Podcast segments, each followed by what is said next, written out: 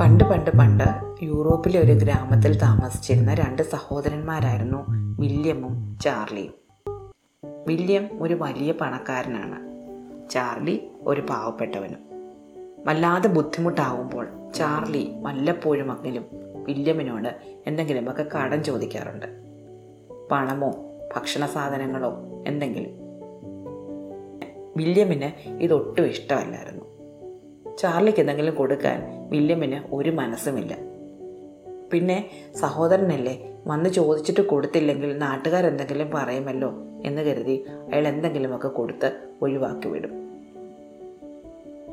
ഒരിക്കൽ ഒരു ക്രിസ്തുമസ് കാലത്ത് വില്യമിന്റെ വീട്ടിൽ വളരെ സമൃദ്ധമായി വിരുന്നൊരുക്കുകയാണ്. അതേസമയം ചാർലിയുടെ വീട്ടിൽ ഒന്നുമില്ല. ഒരു മണി ധാന്യമോ ഒരു കഷ്ണം ഇറച്ചിയോ ഒന്നുമില്ല. വല്ലാത്ത ബുദ്ധിമുട്ടായപ്പോൾ ചാർലിയുടെ ഭാര്യ പറഞ്ഞു നിങ്ങളുടെ സഹോദരൻ വലിയ പണക്കാരനല്ലേ. ചെന്ന് എന്തെങ്കിലും ഒന്ന് ചോദിക്കൂ. ക്രിസ്തുമസിന് ഒന്നുമില്ലാതിരിക്കുന്നത് എങ്ങനെയാണ്? കുഞ്ഞുങ്ങൾക്ക് എന്തെങ്കിലും കൊടുക്കണ്ടേ? ഇത്തിരി സൂപ്പെങ്കിലും. ചാർലി വിചാരിച്ചു നേരാണ്. കുഞ്ഞുങ്ങൾ പട്ടിണിയാണ് രണ്ട് ദിവസമായിട്ട്. സഹോദരന്റെ വീട്ടിൽ വലിയ വിരുന്ന് നടക്കുന്നുണ്ട്. പോയി ചോദിച്ചു കളയാം. അയാൾക്ക് പോകാൻ ഒട്ടും മനസ്സില്ലായിരുന്നു. കാരണം വില്യത്തിന് താൻ ചോദിക്കുന്ന ഇഷ്ടമല്ലെന്ന് അയാൾക്ക് അറിയാം പക്ഷെ ഗതികേട് കൊണ്ട് അയാൾ വില്യമിന്റെ വാതിക്കൽ ചെന്ന് മുട്ടി. വില്യം വന്ന് വാതിൽ തുറന്നു. ചാർലി ചോദിച്ചു സഹോദര എന്റെ വീട്ടിൽ വല്ലാത്ത പട്ടിണിയാണ്. എനിക്ക് എന്തെങ്കിലും കുറച്ച് ഭക്ഷണം തരുമോ? സാധാരണ ഇങ്ങനെ ചോദിക്കുമ്പോൾ വില്യം ദേഷ്യപ്പെടുന്നതാണ്. പക്ഷെ അന്ന് വില്യം ദേഷ്യപ്പെട്ടൊന്നുമില്ല. വില്യം പറഞ്ഞു അതിനെന്താ? വരൂ അകത്തേക്ക് കടന്നു വരൂ. ചാർലി മടിച്ച് മടിച്ച് അകത്തേക്ക് ചെന്നു. വില്യം വലിയ ഒരു കേക്കും ഒരു വലിയ കഷ്ണം ഇറച്ചി പൊതിഞ്ഞതും ഒക്കെ പൊതിഞ്ഞെടുത്തു. എന്നിട്ട് ചാർലിയോട് പറഞ്ഞു ഇതെല്ലാം നിനക്കുള്ളതാണ് പക്ഷേ ഒന്നുണ്ട്. ഞാൻ പറയുന്നൊരു കാര്യം നീ സമ്മതിക്കണം. അങ്ങനെയാണെങ്കിൽ മാത്രമേ ഞാനിത് നിന്റെ കയ്യിൽ തരൂ. വിശന്നിരിക്കുന്ന തന്റെ മക്കളെ ഓർത്തപ്പോൾ എന്തായാലും സാരമില്ല സമ്മതിച്ചേക്കാം എന്ന് ചാർലിക്ക് തോന്നി. ചാർലി പറഞ്ഞു സമ്മതിച്ചു. എന്ത് പറഞ്ഞാലും ഞാൻ അനുസരിച്ചു കൊള്ളാം. വില്യം പൊതി ചാർലിയുടെ കയ്യിൽ കൊടുത്തിട്ട് പറഞ്ഞു നേരെ നരകത്തിൽ പോയാൽ മതി കേട്ടോ. അതാണ് ഞാൻ പറയാൻ പോകുന്നത്. ഇനി മേലാൽ ഇങ്ങോട്ട് വന്നേക്കരുത്. നരകത്തിൽ പൊക്കോണം. എന്നിട്ട് വലിയൊരു തമാശ പറഞ്ഞതുപോലെ വില്യം ഉറക്ക ചിരിക്കാൻ തുടങ്ങി. പാവൻ ചാർലി ആ പൊതിയുമായി മുറ്റത്തിറങ്ങി. ജ്യേഷ്ഠൻ പറഞ്ഞത് നരകത്തിൽ പോകാനാണ്. താനതങ്ങ് സമ്മതിക്കുകയും ചെയ്തു. വാക്ക് പാലിക്കണമല്ലോ. നരകത്തിലേക്ക് പോകാൻ അയാൾ തീർച്ചപ്പെടുത്തി. പക്ഷെ നരകത്തിലേക്ക് എങ്ങനെയാണ് പോകുന്നത് എന്ന് അയാൾക്ക് അറിഞ്ഞുകൂടായിരുന്നു. എന്തായാലും കിട്ടിയ വഴിയെ അയാൾ ഒരു നടപ്പങ്ങ് കൊടുത്തു. പോകുന്ന വഴിക്ക് ആൾക്കാരോടൊക്കെ ചോദിച്ചു നരകത്തിലേക്കുള്ള വഴി. പലരും പല വഴികൾ പറഞ്ഞു കൊടുത്തു.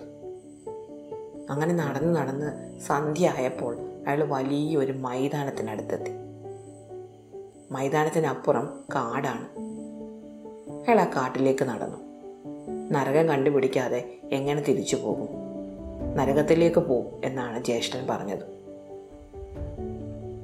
വിശന്നിരിക്കുന്ന മക്കളെയും ഭാര്യയും എല്ലാം അയാൾ ഓർത്തു. അയാൾക്ക് വല്ലാത്ത സങ്കടം വന്നു.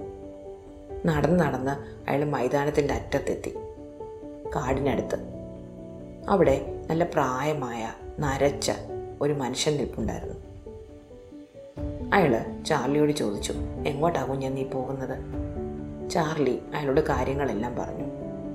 അയാൾ പറഞ്ഞു ഞാൻ നരകത്തിന്റെ കാവൽക്കാരനാണ്. നരകത്തിലേക്ക് ആരും ജീവനോടെ പോകാറില്ല. നിനക്ക് പോകണമെന്ന് നിർബന്ധമുണ്ടോ? ചാർലി പറഞ്ഞു നിർബന്ധമുണ്ട്. എന്റെ ജ്യേഷ്ഠന് ഞാൻ വാക്ക് കൊടുത്തതാണ്. അപ്പോഴാ വൃദ്ധൻ പറഞ്ഞു ഒരു കാര്യം ചെയ്യും. ഞാൻ നിന്നെ ഇന്നത്തേക്ക് കടത്തിവിടാം. നീ ഒരു സത്യസന്ധനാണ്. നിനക്ക് നരകത്തിൽ സ്ഥാനമില്ല. അതുകൊണ്ട് നീ ഉടനെ തന്നെ തിരിച്ചു പോരണം. നരകത്തിനുള്ളിൽ ഒരുപാട് ആൾക്കാരുണ്ട്. അവർക്ക് നല്ല ഭക്ഷണമൊന്നുമില്ല. നീ ഇത്ര നല്ല ഭക്ഷണം കൊണ്ട് അകത്തേക്ക് ചെല്ലുമ്പോൾ അവർ നിന്നോടത് ചോദിക്കും. നീ അത് അവർക്ക് കൊടുക്കണം. പക്ഷെ പകരമായി വാതിലിന്റെ പിന്നിലിരിക്കുന്ന അരകല്ല് ചോദിക്കണം. എന്തുകൊണ്ടാണ് വൃദ്ധൻ ഇങ്ങനെ പറഞ്ഞതെന്നൊന്നും ചാർലിക്ക് മനസ്സിലായില്ല. പക്ഷെ ചാർലി തന്റെ കയ്യിലിരുന്ന പൊതിയുമായി നരകത്തിനുള്ളിലേക്ക് ചെന്നു. താഴേക്ക് ഒരുപാട് പടിക്കെട്ടുകൾ ഇറങ്ങി ഇരുണ്ട ഒരു ലോകത്തെത്തിയപ്പോഴാണ് നരകമായത്. നരകത്തിൽ ഒരുപാട് ആൾക്കാരുണ്ടായിരുന്നു. അവരെല്ലാവരും ചാർലിയെ കണ്ടതിന് ചുറ്റും കൂടി. ചാർലിയുടെ കയ്യിലെ പൊതിയിലാണ് എല്ലാവരുടെയും കണ്ണ്. അവർ ചാർലിയോട് ആ ഭക്ഷണത്തിന് വേണ്ടി യാചിക്കാൻ തുടങ്ങി. ചാർലി അപ്പോൾ വൃദ്ധൻ പറഞ്ഞു തോർത്തു ചാർലി പറഞ്ഞു ഞാനത് നിങ്ങൾക്ക് തരാം. പക്ഷെ വാതിലിന് പിന്നിലിരിക്കുന്ന അരകല്ല് എനിക്ക് തരണം. അത് കൊടുക്കാൻ അവർക്കൊരു മടിയും ഉണ്ടായിരുന്നില്ല. വാതിലിന് പിന്നിലിരുന്ന പൊടി പിടിച്ച അരകല്ലെടുത്ത് അവർ ചാർലിക്ക് കൊടുത്തു. ഒരു ചെറിയ അരകല്ലായിരുന്നു അത്. ധാന്യം പൊടിക്കുന്ന ഒരു ചെറിയ കല്ല്. അയാൾ ആ കല്ലുമായി തിരിച്ച് ഭൂമിയിലേക്ക് പോന്നു. വൃദ്ധൻ കവാടത്തിനടുത്ത് തന്നെ കാത്തു നിൽപ്പുണ്ടായിരുന്നു. ചാർലി ആ കല്ല് കൊണ്ടുവന്ന് വൃദ്ധന്റെ കയ്യിൽ കൊടുത്തു. എന്നിട്ട് പറഞ്ഞു ഈ കല്ലുകൊണ്ട് ഞാൻ എന്ത് ചെയ്യാനാണ്? എന്റെ വീട്ടിൽ പൊടിക്കാൻ ധാന്യമൊന്നുമില്ല.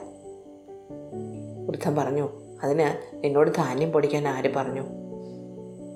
നീ എന്താണോ ആഗ്രഹിക്കുന്നത്? അത് പറഞ്ഞുകൊണ്ട് ഈ കല്ല് തിരിച്ചാൽ മതി. നിനക്ക് ആഗ്രഹിക്കുന്നത് കിട്ടും.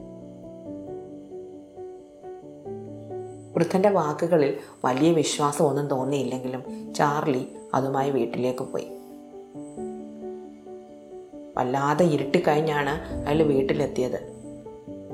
മക്കൾ വിശന്നുറങ്ങിക്കഴിഞ്ഞു ചാർലി തന്റെ കയ്യിലെ കല്ലുമായി ഭാര്യയുടെ അടുത്ത് ചെന്നു. ഭാര്യയുടെ വിവരങ്ങളെല്ലാം പറഞ്ഞു. എന്നിട്ട് അവർ ആ കല്ല് തിരിച്ചുകൊണ്ട് കുറച്ച് കേക്ക് വരട്ടെ എന്ന് പ്രാർത്ഥിച്ചു.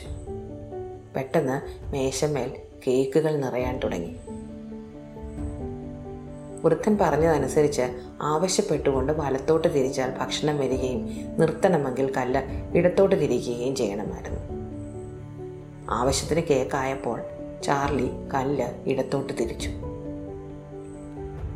അതിനുശേഷം ചാർലിയും ഭാര്യയും ആവശ്യമുള്ള ഭക്ഷണ സാധനങ്ങളെല്ലാം കല്ലിൽ നിന്ന് വരുത്തി. മക്കളെ വിളിച്ചുണർത്തി വിശിഷ്ടമായ ഭക്ഷണം വിളമ്പി. ആ ക്രിസ്തുമസ് അവർക്ക് വളരെ സന്തോഷം നിറഞ്ഞതായിരുന്നു. ക്രിസ്തുമസിന് ശേഷമുള്ള അടുത്ത ദിവസങ്ങളിലെല്ലാം അവർ അയൽപക്കക്കാരെ എല്ലാം വിളിച്ച് വിരുന്നു കൊടുത്തു. ആവശ്യമുള്ളതൊക്കെ കല്ലിൽ നിന്ന് ചോദിച്ച് വാങ്ങിച്ച് അവർ പണക്കാരായി മാറി. ഇതറിഞ്ഞ വില്യമിന് ഒട്ടും സഹിക്കാൻ പറ്റിയില്ല. വില്യം ചാർലിയെ കാണാൻ ചെന്നു. കാര്യങ്ങളൊക്കെ ചോദിച്ചു. ചാർലി എല്ലാം പറഞ്ഞു ജ്യേഷ്ഠം കാരണമാണ് തനിക്ക് ഇത്രയധികം സ്വത്തുണ്ടായത് എന്ന സത്യം അയാൾ മറച്ചു വെച്ചില്ല. അത് കേട്ടതോടെ വില്യമിന് കല്ല് വേണം. ജ്യേഷ്ഠന്റെ സ്വഭാവം അറിയാവുന്ന ചാർലി കല്ല് കൊടുക്കാൻ തയ്യാറായില്ല.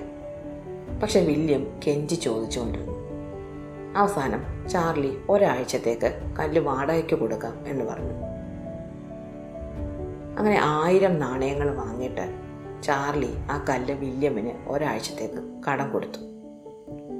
വില്യം ആ കല്ലും കൊണ്ട് വീട്ടിലെത്തി. ആരോടും വിവരമൊന്നും പറഞ്ഞില്ല. കല്ല് മുറിയിൽ കൊണ്ടുവച്ചു.